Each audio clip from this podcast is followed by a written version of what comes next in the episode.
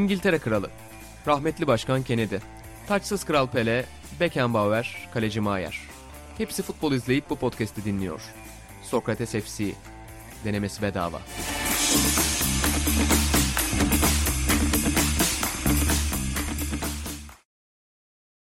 Sokrates'ten, Sokrates FC'den herkese merhabalar. Hangi Yepyeni- yüzle? Hangi yüzle? Benim sorum bu. Sokağa çıkamıyoruz ya. Kaç Vallahi gündür? biz güvendik. Güvendik, gelmedik. Sırtımızı yasladık böyle ne de olsa arkadaşlarımız var. İnan Özdemir var dedik. Hangi yüzle bizimle bu odadasın? Hangi yüzle merhaba diyorsun insanlara? Sen anlat. Çok haklısın Atahan'cığım. Şimdi Sokrates FC bir podcast programı değil sadece. Bir halı saha takımı aynı zamanda bildiğiniz gibi. Ve yani şu anda 6 milyon dinleyicimiz tabii niye böyle bir tepki verdiğini Atahan'ın merak ediyor.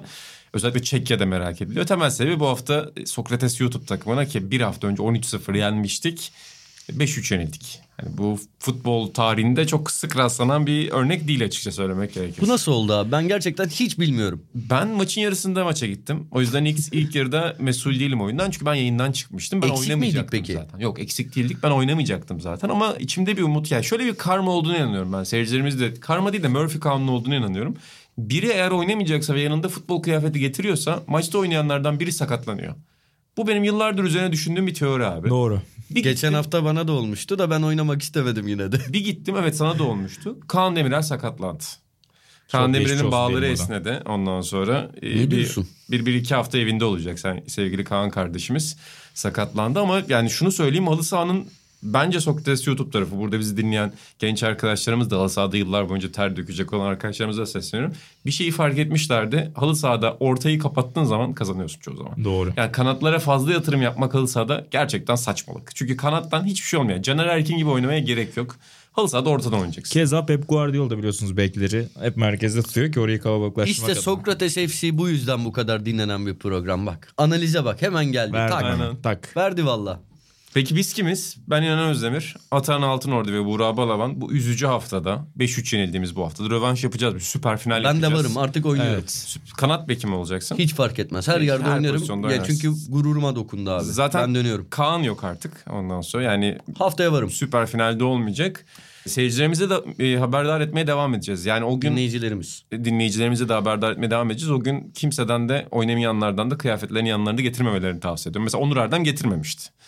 E, Öykü Evliyalı'ya getirmemişti. Elif Bina getirmemişti kıyafetlerini. O yüzden sadece bir oyuncu sakatlandı. O da benim yüzümden sakatlandı. Buradan Kaan'a da özür dileyeyim. Vallahi Ee, bu- bilseydim.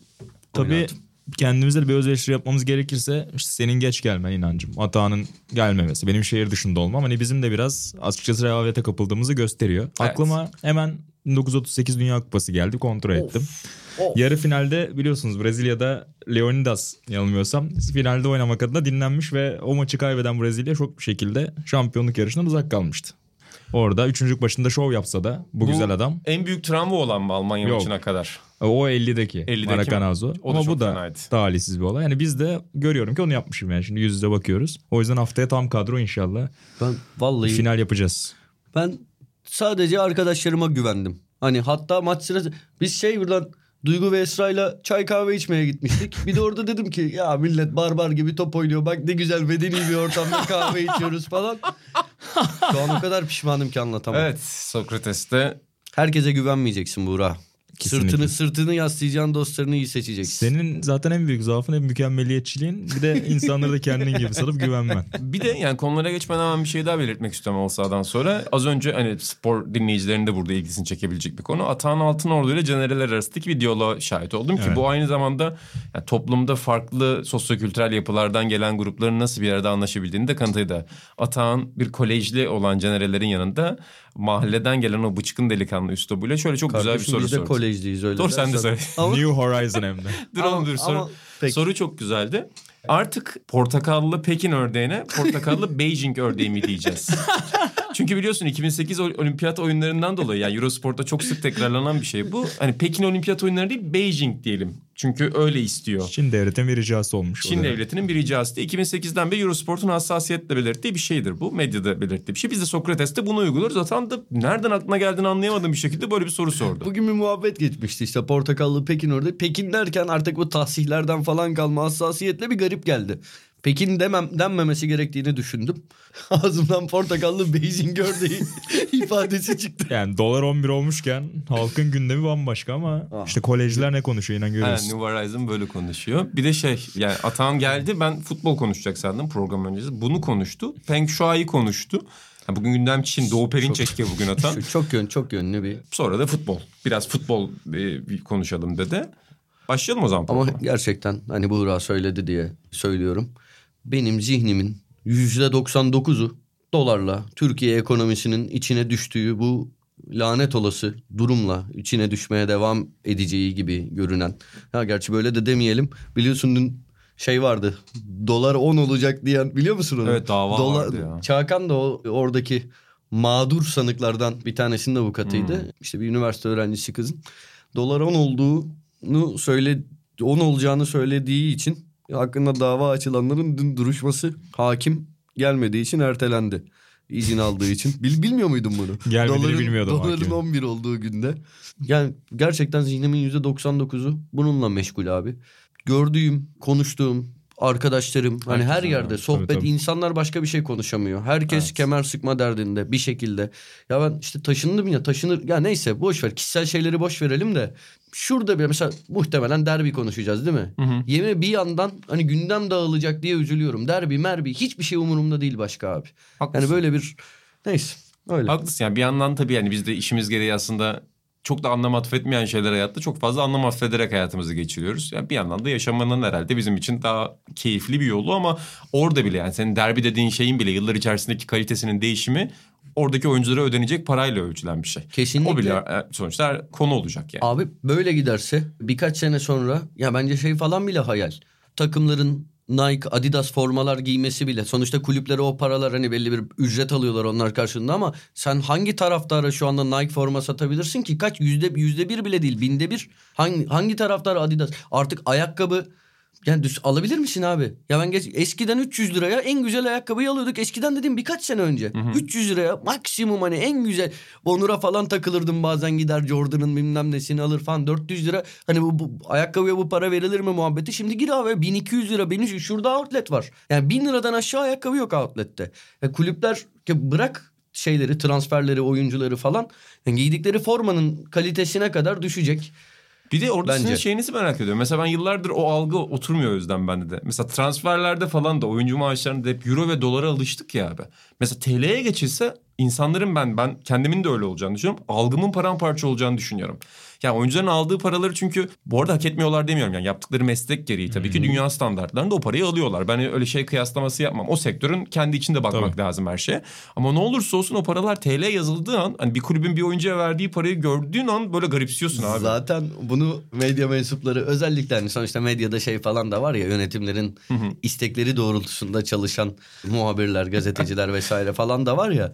Mesela bir futbolcu e, Satıldığı zaman mı? Yoksa o da var. Tabii ki o da var. Ama bir futbolcu aleyhine e, bir gündem Ha. oluşturulmaya çalışıldığı zaman e, 300 milyon lira kazanıyor evet, falan. se- senelik 300 veya şeyler yapıyor taraftarlar. Sevmedikleri futbolculuğu anlatırken hani böyle şeylerde forum diyecektim forum kalmadı. Sosyal medya mecralarında falan işte senede şu kadar TL kazanıyorsun. Yaptığın şey bu ama övdüğü futbolcuyu konuşurken euro ile Tabii söylüyor. çünkü Böyle bir şey dünya var. standart. Çok garip olacak Çok o. ilginç. Hakikaten öyle. Birkaç senedir biraz öyle zaten aslında. Hani zamanında 3'te falan çarpma işte atıyorum. Snyder'lerin, Drogba'ların o dönemin 2010'ların başından 2 ile 3'te çarpınca yine makul bir şey oluyordu ama özellikle son 3 senede dediğin gibi yani Türk futbolcuların maaşının TL'ye çevrilmesi esnasında da onu gördük. Yani çok absürt sayılar çıkıyor karşımıza. Hele yabancı transferler. Ya düşünsene Tabii, oyuncu tabii. maaşına zam istiyor. O zamı bir koyuyorsun yanına bir sıfır daha koyuyorsun. Yetmiyor. Devam ediyorsun artık. Acayip bir para yani. Biraz garip olacak o anlamda. Yani Ata hakikaten haklısın yani. Şu anda bu konuyu sabaha kadar oturur tartışırız. Zam konuşuruz, şey konuşuruz ama bir yandan değiştireceğim konuyu. Ne Ya diyorsun? Değiştir değiştirelim de yani her yer her yerinden bu konuya herhalde döneriz yani. Futbol öyle. Gerard'da da mı döneceksin bu konuya? Gerard konuşacağız. Gerard'da kon- ya dönmemeye çalışalım bakalım da gerçekten zihnimizin yüzde 99'u bununla meşgul. Mecburen başka şeyler de konuşuyoruz Yo, diyelim. yani herkese sabırlı günler diliyoruz. Başta kendimiz olmak üzere. Herkese sabırlı günler diliyoruz. Orada Niye başta kendin? Yani insan kendisini düşünen bir varlık ya temelde o yüzden. Ya en azından nezaketen bunu belli etmezsin. ne bileyim dürüst olayım Başta, dedim. başta Sokrates FC dinleyicileri olmak üzere falan desem bile. Ben başta Sokrates FC dinleyiciler olmak üzere herkese sabırlı günler diliyorum. Konu olarak da milli takımla birlikte başlayacağız. Karadağ maçı. E, ikinci yarısında uyudum. Çünkü gece NBA maçım vardı. Ama eğlenceli bir maçtı. Çünkü Türk futbolunun ben kader maçlarını çok seviyorum. Çünkü bir şekilde krize giriyoruz Mutlaka. kader maçlarında. Yine bir kader maçı yine krize girdik. Orada işte ben de kendimi programlamaya çalışıyordum ama uykuya yenik düştüm. Ne oldu bu maçta? dediğin gibi yani erken bir gol yedik ve hani çok çabuk bir önceki hafta ya biz ilk ikiye giremeyiz hesapları yaparken bir anda işte rakiplerin maç skorları bizim Cebeli Tarık maçı ya biz bir de çıkabiliriz aslında kafasında her zaman olduğu gibi çok hızlı çıktık sıfırdan yüze ve o gazla girilince kesin ya bir pürüz çıkacağı belliydi. Hani ben son dakikalara kalırız diye açıkçası düşünüyordum ama dediğin gibi erkenden golü yiyerek krizi bu kez biraz çabuk savuşturmayı tercih etti milli takım. Şaka bir yana ya, kriz büyüyebilirdi yani. Kerem'in erken beraberlik golüyle hani biraz açıkçası nefes aldık. Yoksa genelde o stres iyice büyür. Sahada daha sinirlenmiş milli takım oyuncuları görürüz. Bizim genelde şeyimiz odur. Stresi yönetme biçimimiz hakeme rakibe. Neyse ki yani erken golle biraz soluk aldık. İkinci yarıda da 2-1'le kazanmayı başardık. O, yani ilk yarıda kriz anlarından bahsettin ama bilmiyorum Atan ne düşünüyor. Ben son yarım saati senin istirahatte olduğun bölümü yani futbol olarak beğendim açıkçası. Yani hani biraz sakin kalma tabii ki rakibin ciddi bir iddiası olmaması muhakkak faktördür. Belki çok daha direkt rakibimize karşı oynasak farklı bir baskı hissedecektik ama hani topu mümkün mertebe ayağımızda tutup çok daha kontrolen Caner'in ortalarını bir kenara bırakırsak en azından skoru ve dakikanın öneminin farkında olan bir takım izlemek e, benim hoşuma gitti açıkçası. Ha bunu yer yer işte çok iyi giden dönemde Şenol Güneş döneminde de görüyorduk. Yani Stefan Kuntz tamamen değiştirdi gibi anlatmıyorum bunu ama hani takımın sağ içindeki refleksini bu şekilde görmek beni memnun etti. Ben sana katılıyorum abi ya. Benim söylediğim gayet. İmza kaşemiyor. Bitti. Va- Vallahi öyle. Yani sana da katılıyorum. Senin uyumana da katılıyorum. O saatte milli maç olunca Evet. evet bu. O zaman buradan tekrar bağlayalım. Tekrar politik, Ee, siyasete yönetimimizi. Bağlama, bağla, Yani bağlamayalım. şu boş ver. hakikaten saatler korkunç garabet bir olay. bitsin. Yani bu saatleri değiştirelim. Sokrates hepsi dinleyicileri lütfen birlik olalım. Bu saat işini değiştirelim. Çünkü NBA'yi de çok kötü etkiliyor. Yani ben Doğu maçını dörtte üç buçukta Doğu maçı izlemek istemiyorum abi. Cleveland Cavaliers benim için iki demektir. Bu adam, Yani üç bu buçuk adam, değildir yani. Bu adam bu yüzden Sokrates dergi yazı işleri müdürlüğünü bıraktı. Tam bu Kaldıramıyor vücut. Yani bu abi altı buçukta Golden State maçı ne ya? Bir de insanlara güzel gibi geliyor ama altı buçukta maç anlatmak güzel değil abi. Yani kaçtan çok kötü bir şey. Dörtte uyanman gerekiyor. Çok kötü bir şey yani ondan sonra. O yüzden bir de buradan diyelim ki bu garabet lütfen son bulursun. Geçen hafta da siz biraz Kuntz konuştunuz hatta zaten ama Konuştuk. genel olarak Bu arada- nasıl bitirdi bu grup sence? Yani bu oyuncu grubu bu grubu. Güzel bitirdi zaten. Kuntz'tan sonraki dönem Fresiz güzel bir dönem. Her maç hani çok iyi oynamasak da en azından sonucu aldık. Eleştirilecek bir şey yok. Bu arada geçen hafta şunu konuşmuştuk. Kuntz'un önündeki tehlikelerden en büyüğü bence bizce medyanın ona yaklaşımı demiştik. O akşam ya da ertesi akşam mıydı maç? O akşamdı galiba. Bir basın mensubu Kuntz'a şu şekilde soru yöneltti. Hatırlar mısınız Gördüm ya bilmiyorum. onu, evet. oyuncu seçimlerinizi samimiyetsiz buluyoruz. Hani sami- şey samimiyetsiz buldum. Hani şu anlamda Yusuf Yazıcı bu arada hani eleştirilebilecek bir şey gayet. Hani Ama üslup çok değişiyor yani. Yusuf Yazıcı'nın neden takımda olmadığını Evet. dakikayla açıklıyor. Stefan Kuntz, Barış Alper Yılmaz ki hani bence de çok iyi bir tercih değildi.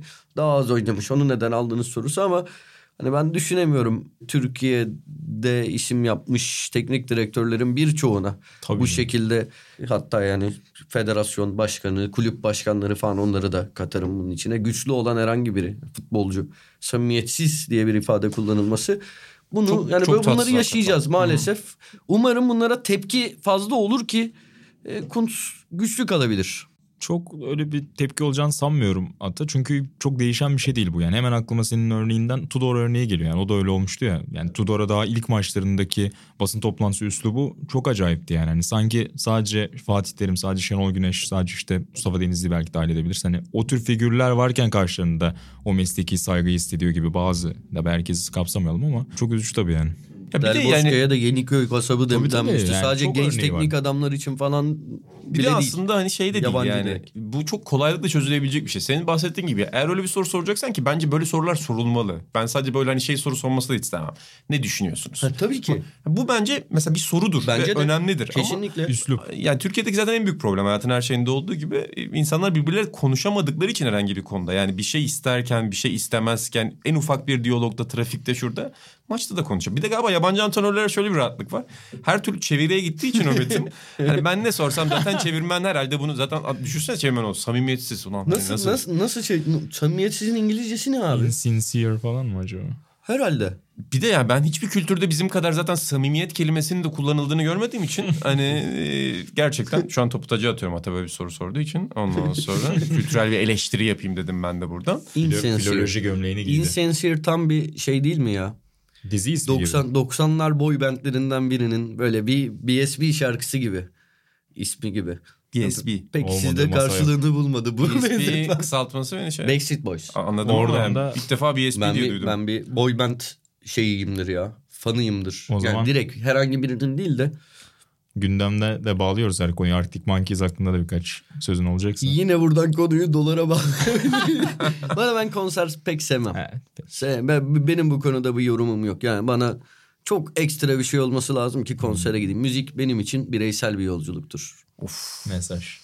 Bu metinle paylaşalım böyle. Yani programı bitirmek istiyordum şu anda bu cümleden sonra ama bir Galatasaray Fenerbahçe maçı var. Oraya geçelim isterseniz biraz. Sonra da biraz Steven Gerrard konuşacağız zaten. Son yıllarda Galatasaray Fenerbahçe derbisinin Galatasaray özelinde öz- biraz daha dengelendiğini gördük yani. Hatta üstünlük sağladığı bir dönem oldu Galatasaray'ın son dönemde. Ki Fenerbahçe şimdi her ne kadar siz puan ve oyun anlamında böyle olmaması gerektiğini birkaç kere belirtseniz de daha krizde olan bir takım. Galatasaray'da da belli başlı sorunlar var ama Fenerbahçe herhalde derbiye girerken biraz da yüklü bir bagajla giriyor değil mi Burak? Muhakkak öyle. Ligde zaten son 4 maçta galibiyet yok. Avrupa'da işte Antwerp galibiyeti biraz soluk aldırdı belki ama öncesinde hemen orada da bir puan kaybı vardı. İşte Ali Koç'un yakın dönemde yaptığı basın toplantısı açıklamalar biraz konuşuldu. Orada hani Mesut'a dair söyledikleri, genel takıma dair söyledikleri. O yüzden de dediğin gibi bir nasıl söyleyelim kazan kaynıyor gibi bir yandan. Yine yani son yıllarda gerçi her sezonunda gördük sanki bunu. Yani son 3-4 sezonun da hep bu dönemlerinde kışa girerken Fenerbahçe'de öyle bir kriz havası çıktığını görüyoruz. Yine öyle bir durum var. Dediğin gibi yani sanki daha önemli olan taraf tabii ki derbide muhakkak her taraf için çok önemlidir ama sanki Fenerbahçe için burada kaybetmemek çok önemli olacak. Oyun anlamında Ata sen hem bu konuda hem de oyun anlamında yani nasıl bir derbi olmasını bekliyorsun? Ya şey ya ben bir öngörüde bulunamıyorum. Şey anlamında. Yani şu, Şöyle ta- geçer, şu takım ağır geçer. basıyor. Hı. Ee, veya evet hani gollü bir maç bekliyorum. Yok golsüz bir maç bekliyorum. Hani gerçekten ne olacağını maç sırasında göreceğim. Çünkü çok fazla bilinmeyen var. Hani son zamanlarda Galatasaray'ın daha iyi bir futbolu var ama bir yandan işte Galatasaray neredeyse ilk 11'inin tamamını milli takımlara gönderdi. Fenerbahçe'nin bu yandan bir bu yönden bir avantajı var.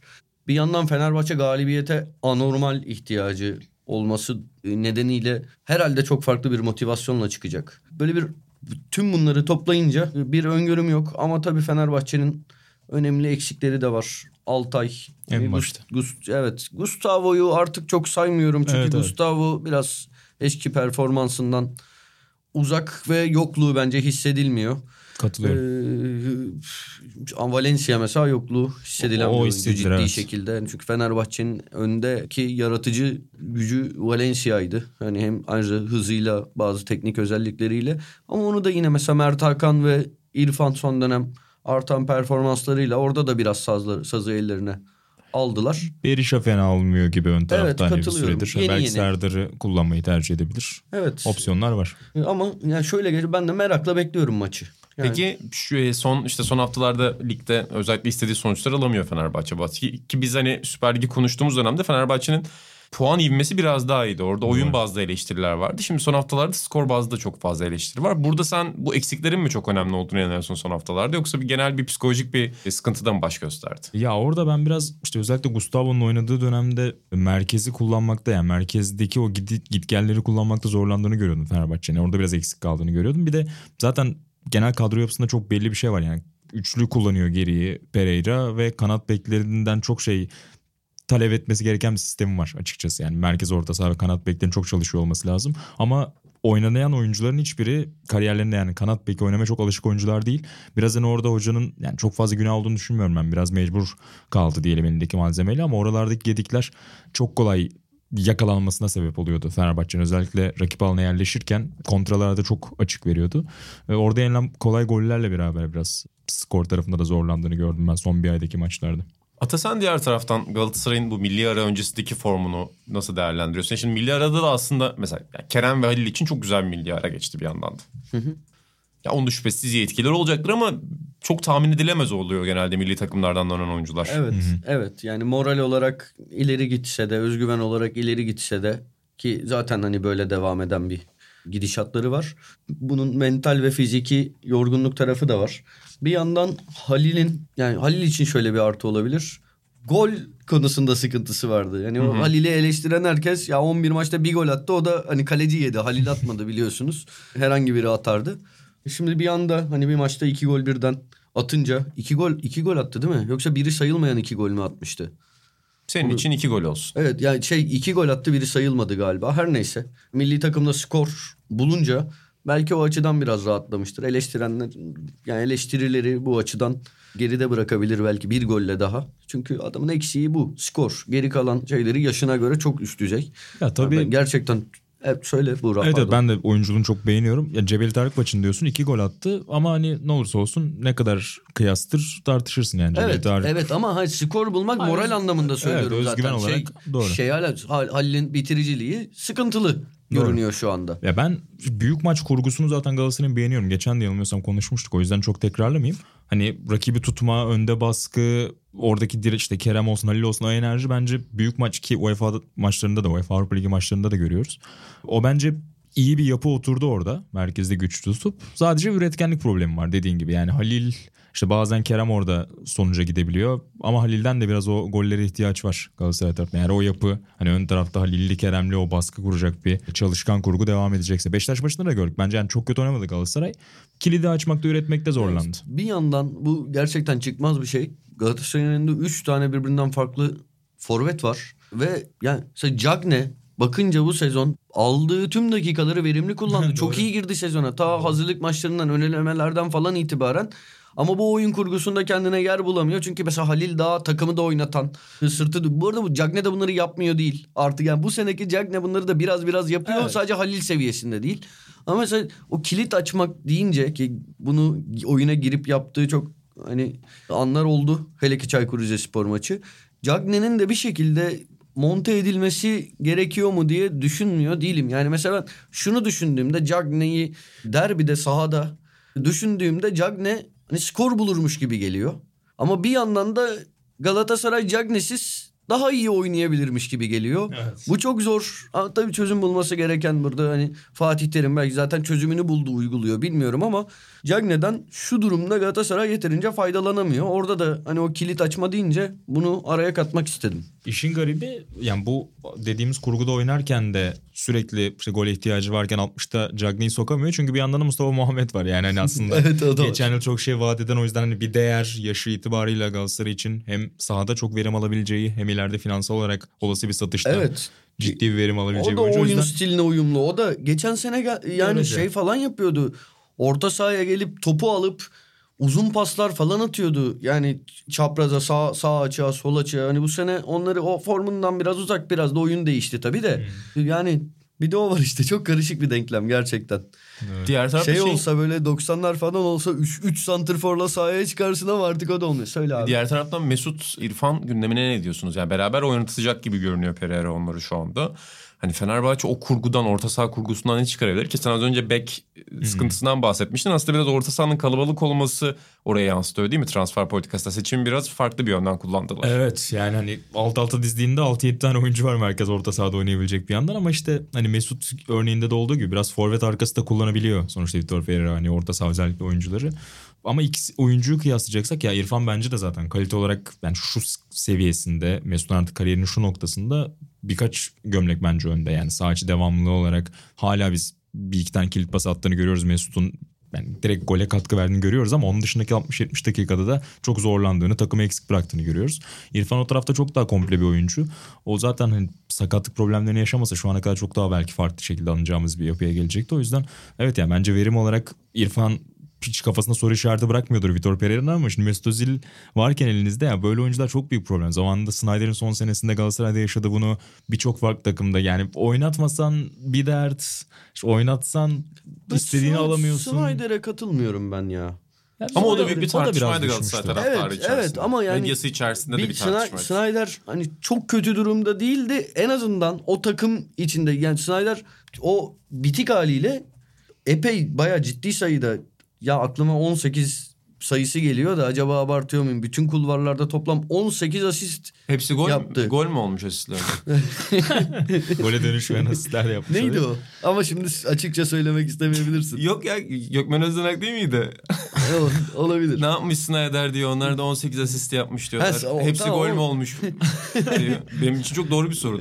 Yani sorgulamacı budur. Gazetecilik budur. gazetecilik. Neyse yani o neyse şimdi tabii Snyder tartışmayalım. Sonrasında Snyder'i gönderme inisiyatifinde bulunduğuna göre kulüp bazı noktalarda da hani hocayı ya da o dönemki kadroyu Ya bunlar ayrı gibi gibi tartım. Galatasaray Felipe Gibi. Melo'yu da gönderme inisiyatifinde bulundu. Zamanı da birazcık alıştırdığı şeyin, seviyenin istikrarlı bir şekilde yıllarca sürdürdüğü seviyenin biraz altına düşünce e, kulüpler yani bunu Galatasaray'da ben çok gördüm yıllar içinde e, yok pahasına e, hatta bedavaya çoğu zaman oyuncuları gönderiyorlar. Bence Snyder'de yani Sny- Snyder'in yerine gelen Belanda Snyder'in o kötü halinden beş kere daha kötüydü mesela. Ama biliyorsun çok böldü taraftarı. İnsanlar onda bir şey görmek istedi Vay. falan. Neyse boş ver. çok iyi tartışmaydı bu da. konu konu o değil. Mesut da evet oynatsam bir türlü oynatmasam bir türlü. Yani bir yandan şu ana kadar çok bir şey veremedi. Çok Doğru. nadir parlama anları hani belki oldu.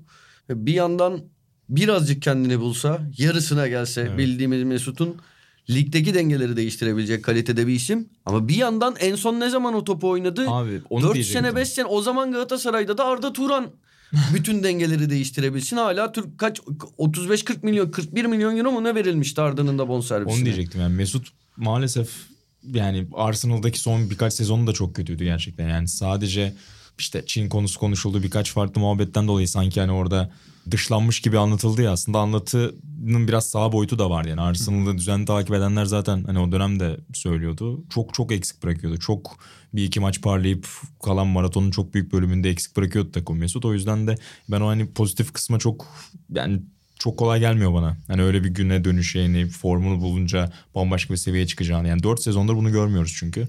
O yüzden zor. Ama bir yandan da hakikaten çok şeyi de yani seyirci sonuçta Mesut Özil'i izlemek istiyor birçok seyirci. Ha, Bir de da- hani atıyorum sen yönetici olarak düşünsene Türkiye'de Tabii bir de öyle bir profil vardır. Seyirci Ha, söyle pardon Hani özür dersin ki bende Mesut Özil var, dünya starı var. Ben, ben onun kadroda olmasını isterim. Böyle şeyleri gerçekten hani veri de elinde olsa, görüntü de elinde olsa anlatmak zor. çok zor. Çünkü insan umudu denen şey ya da soyut düşünmesini insanın değiştirmek çok zor. Yani kafanda bir yargı varsa bir oyuncuya dair onu ne kadar çok veri, ne kadar çok görüntü gelirse gelsin başka şekilde düşünmek istediğinde başka şekilde düşünürsün. Çünkü deney yapar gibi bir kontrol grubun yok. Yani. Mesut'un oynadığı ve oynamadığı eşit şartlardaki şeyi karşılaştıramayacağın için Aynen. oynamadığı anda ya oynasa şunu yapardı, oynasa çözerdi diye insanların hayalinde olumlu senaryo olabiliyor. Yani Mesut burada bir örnek. Birçok oyuncu için bunu konuşabiliriz. ki derbi de işte şey gibi düşünüyorlar şu anda insanlar haklı olarak. Hani kendilerince maç. bakınca. Yani büyük maç olduğu için hani orada atabileceği bir gol ya da verebileceği iki pas, kritik pas.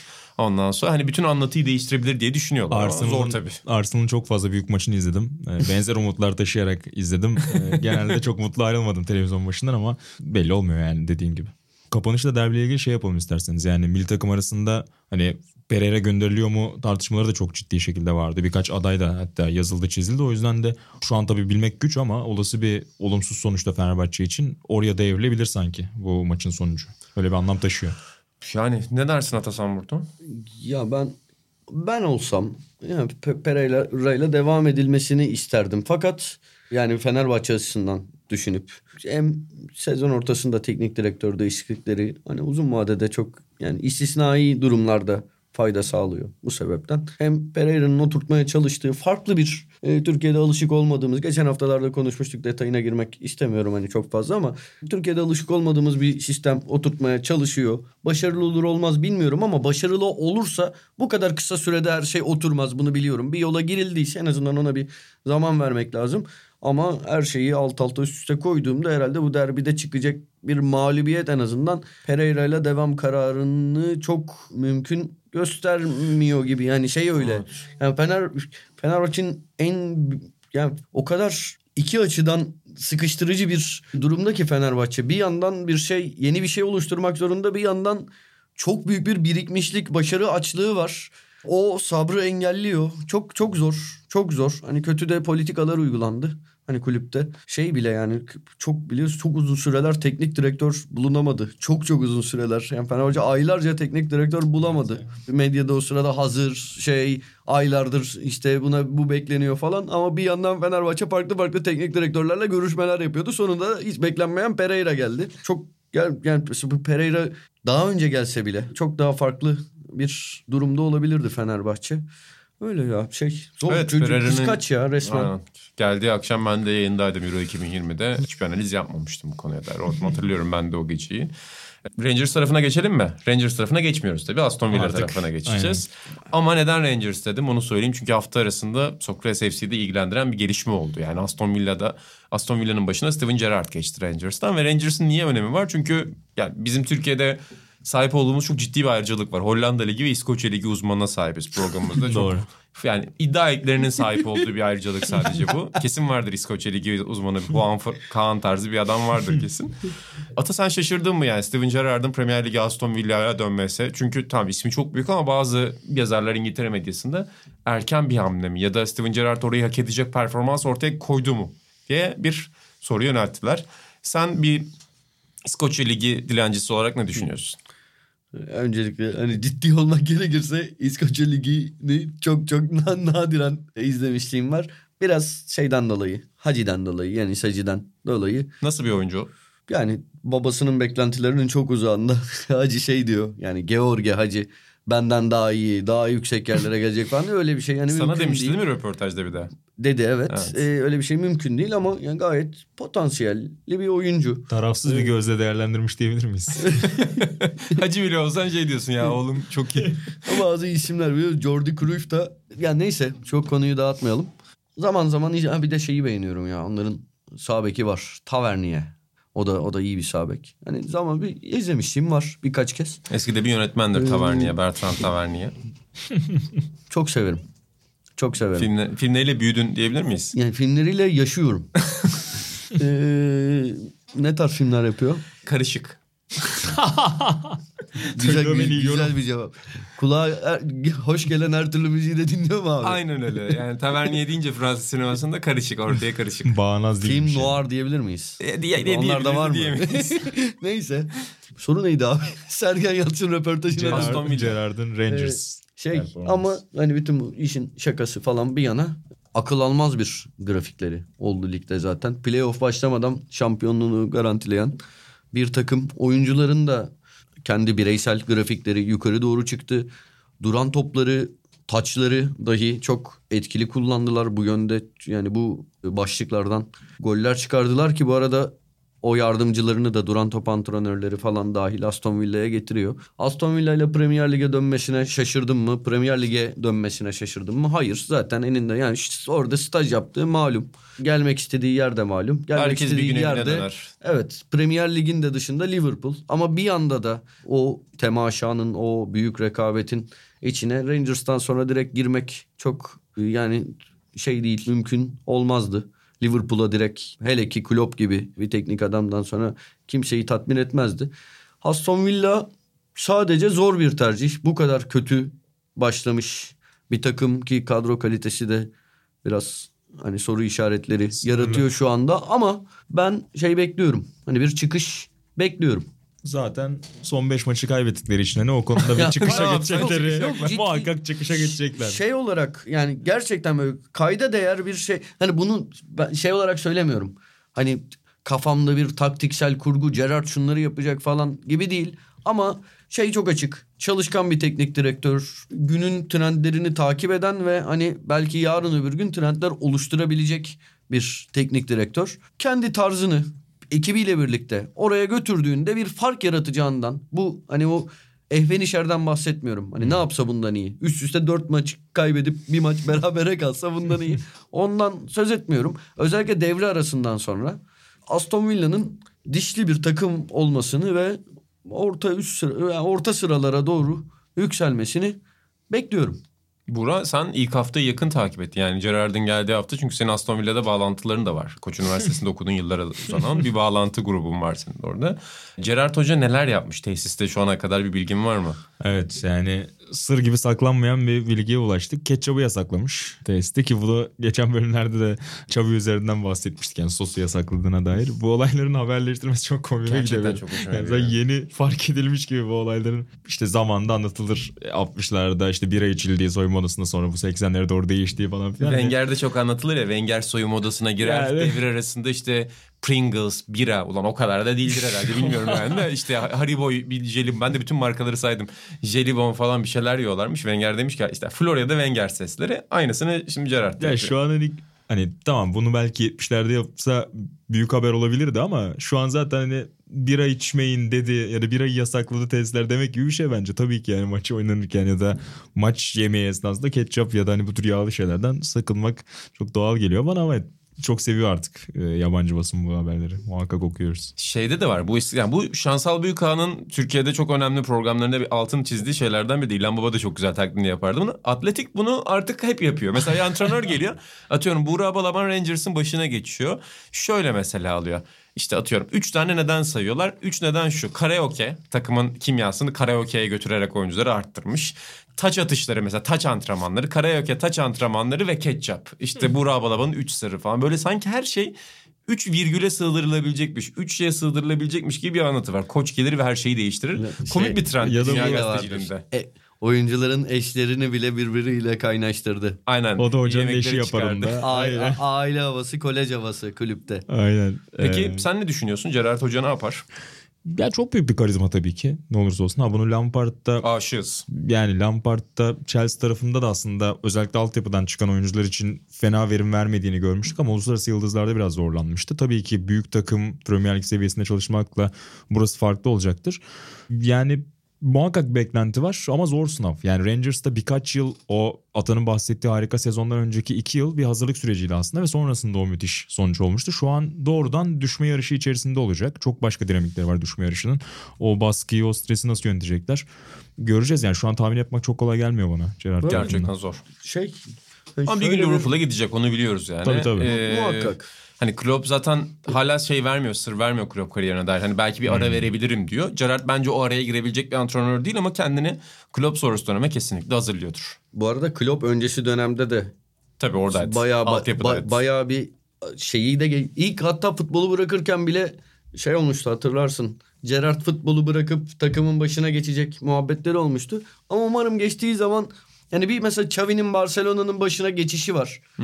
Kulüp çok kötü durumdayken hani böyle eski futbolcuyla sinerjiyi yakalayayım. Bir o var. Bir de gerçekten yüksek seviyedeyken hani Aston Villa dönemi iyi geçerse Tabii. Klopp sonrası hani uzun vadeli bir Büyük krediyle yani gelir. evet çok çok iyi bir eşleşme olabilir o dönemde. Bir de çok pardon şey Evet. var bir de. Bir de Lampard modeli var. Yani geçici biri lazım. Para harcamayacağız. Lampard'ı getirelim bir iki sene tekrar transfere başlayınca hemen yollayıp başka demin, hoca. demin şunu düşünüyordum. Yani bir 20 saniye kadar önce hayatımda ilk kez Gerrard'dan bahsedilen bir anda konu Lampard'a gelmedi diye Hazırdım. düşünüyordum. Ve geldi. Hazır. Geldi.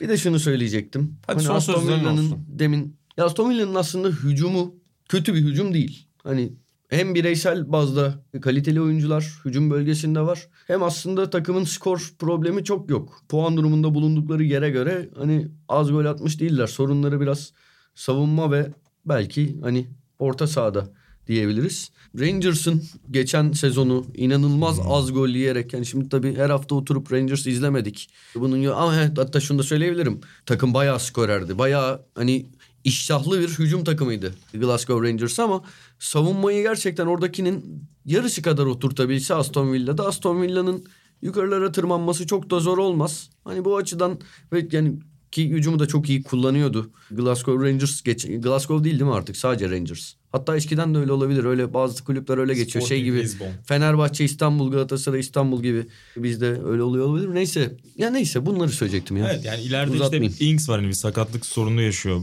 bu ara ama onun dışında hani Ings kalbur üstü golcülerinden biri diyebiliriz yani o seviye takımlar için. Savunma tarafında ama ben de yani biraz işte sosyal medya üzerinden Via fan hesaplarına falan bakarken onların hep böyle Tyron Minks'ten artık şikayetçi oldukları. Birkaç yıl önce çok çok formdaydı çok şey beklenen bir oyuncuydu ama Minks'in artık hani biraz daha formsuz döneminden geçtiğine dair şikayetler vardı. Dediğin gibi yani asıl mesele sanki asıl yoğunlaşacağı nokta ilk olarak savunma tarafı olacak. Şu an açtım baktım. 7. Brighton'ın 12, 8. Wolverhampton'ın 11, 9. Tottenham'ın 9 golü var. Aston Villa'nın ligde 14 golü var. Yani Reçete belli diyorsun. Keri- evet, Az yemek. sav- Savunma savunma savunma. Futbolun amacı zaten budur. Yediğinden fazlasını atabilmek. Geçen o zaman bir anıyla kapatayım burada. Kişisel bir anı değil. E, Cinolan'ın bir anısı. Sevgili İlhan Özgen burada yok ama. e, Kendisini çok yakışıklı bulur. Evet çok sever o da kendisini. 95-96 işte meşhur Newcastle Manchester United rekabetine dair Ginolan'ın bir videosuna denk geldim. Jamie Carragher'la şimdi beraber çalışıyorlar ya. Sky'da o sezonu değerlendiriyorlar. E, Carragher efsane bir tespit yaptı. Açtı puan durumunu. Dedi ki ilk yarı ikinci yarıdan daha fazla gol atmışsınız ligde. Biraz daha fazla gol atsanız şampiyon olur musunuz gibi bir analiz yaptı. Millet de YouTube'da şey yazmış alt hani Jamie Carragher diyor ki futbolda eğer gol atarsanız yani yediğinizden fazla gol atarsanız şampiyon olursunuz. Burada da katılıyorum ben de Aston Villa'nın reçetesi belli. Katılır mısın Atacığım? Katılırım. Aklıma benim de şu geldi. Geçenlerde hangi maçta hatırlamıyorum. Birkaç ay önce bayağı gündem oldu. Ömer Üründül maç yorumlarken hani gol olsa gol olacak gibi bir cümle e, etti. Bayağı dalgası geçildi. Yanlış Çok değil. haksız. Hayır. Orada kastettiği şey mantıklı bir şey. Hani o şunu söyledi. Offside da yok. Hani vardan da dönmeyecek. Gol olsa geçerli olacak. Ha, İnsanlar boşu boşuna böyle laf olsun. Etkileşim alayım diye dalga geçtiler Senin ama. e, eski ev arkadaşın Sencer Yücel'in çok güzel bir Kesinlikle. futbol tabiri vardır. Girse gol. Aynen benim futbolda duyduğum en güzel söz. Girse gol. Hani hakikaten girse gol. Bu sözde bitirelim diyeceksin. Sezar'ın hakkı Sezar'ı diyelim ve evet. O zaman bitirelim. Rangers konuştuk burada. Dediğim gibi bir İskoçya Ligi, Hollanda Ligi eğer tahmin yapacaksanız da o liglere dair yatırım DM'den. yapacaksanız Atan Altınordu, Atan Alt hesabından Twitter'da kendisine ulaşabilirsiniz. Sorabilirsiniz sorularınızı. Aston Villa sorularınızı sevgili Buğra'ya sorabilirsiniz. Buğra seni Efes maçına uğurluyoruz. Ben de Hitchcock'un Vertigo'suna gideceğim şimdi. İşte bu. Senin de gideceğini biliyorum. Bir Hitchcock filmine biletim varmış. Ne?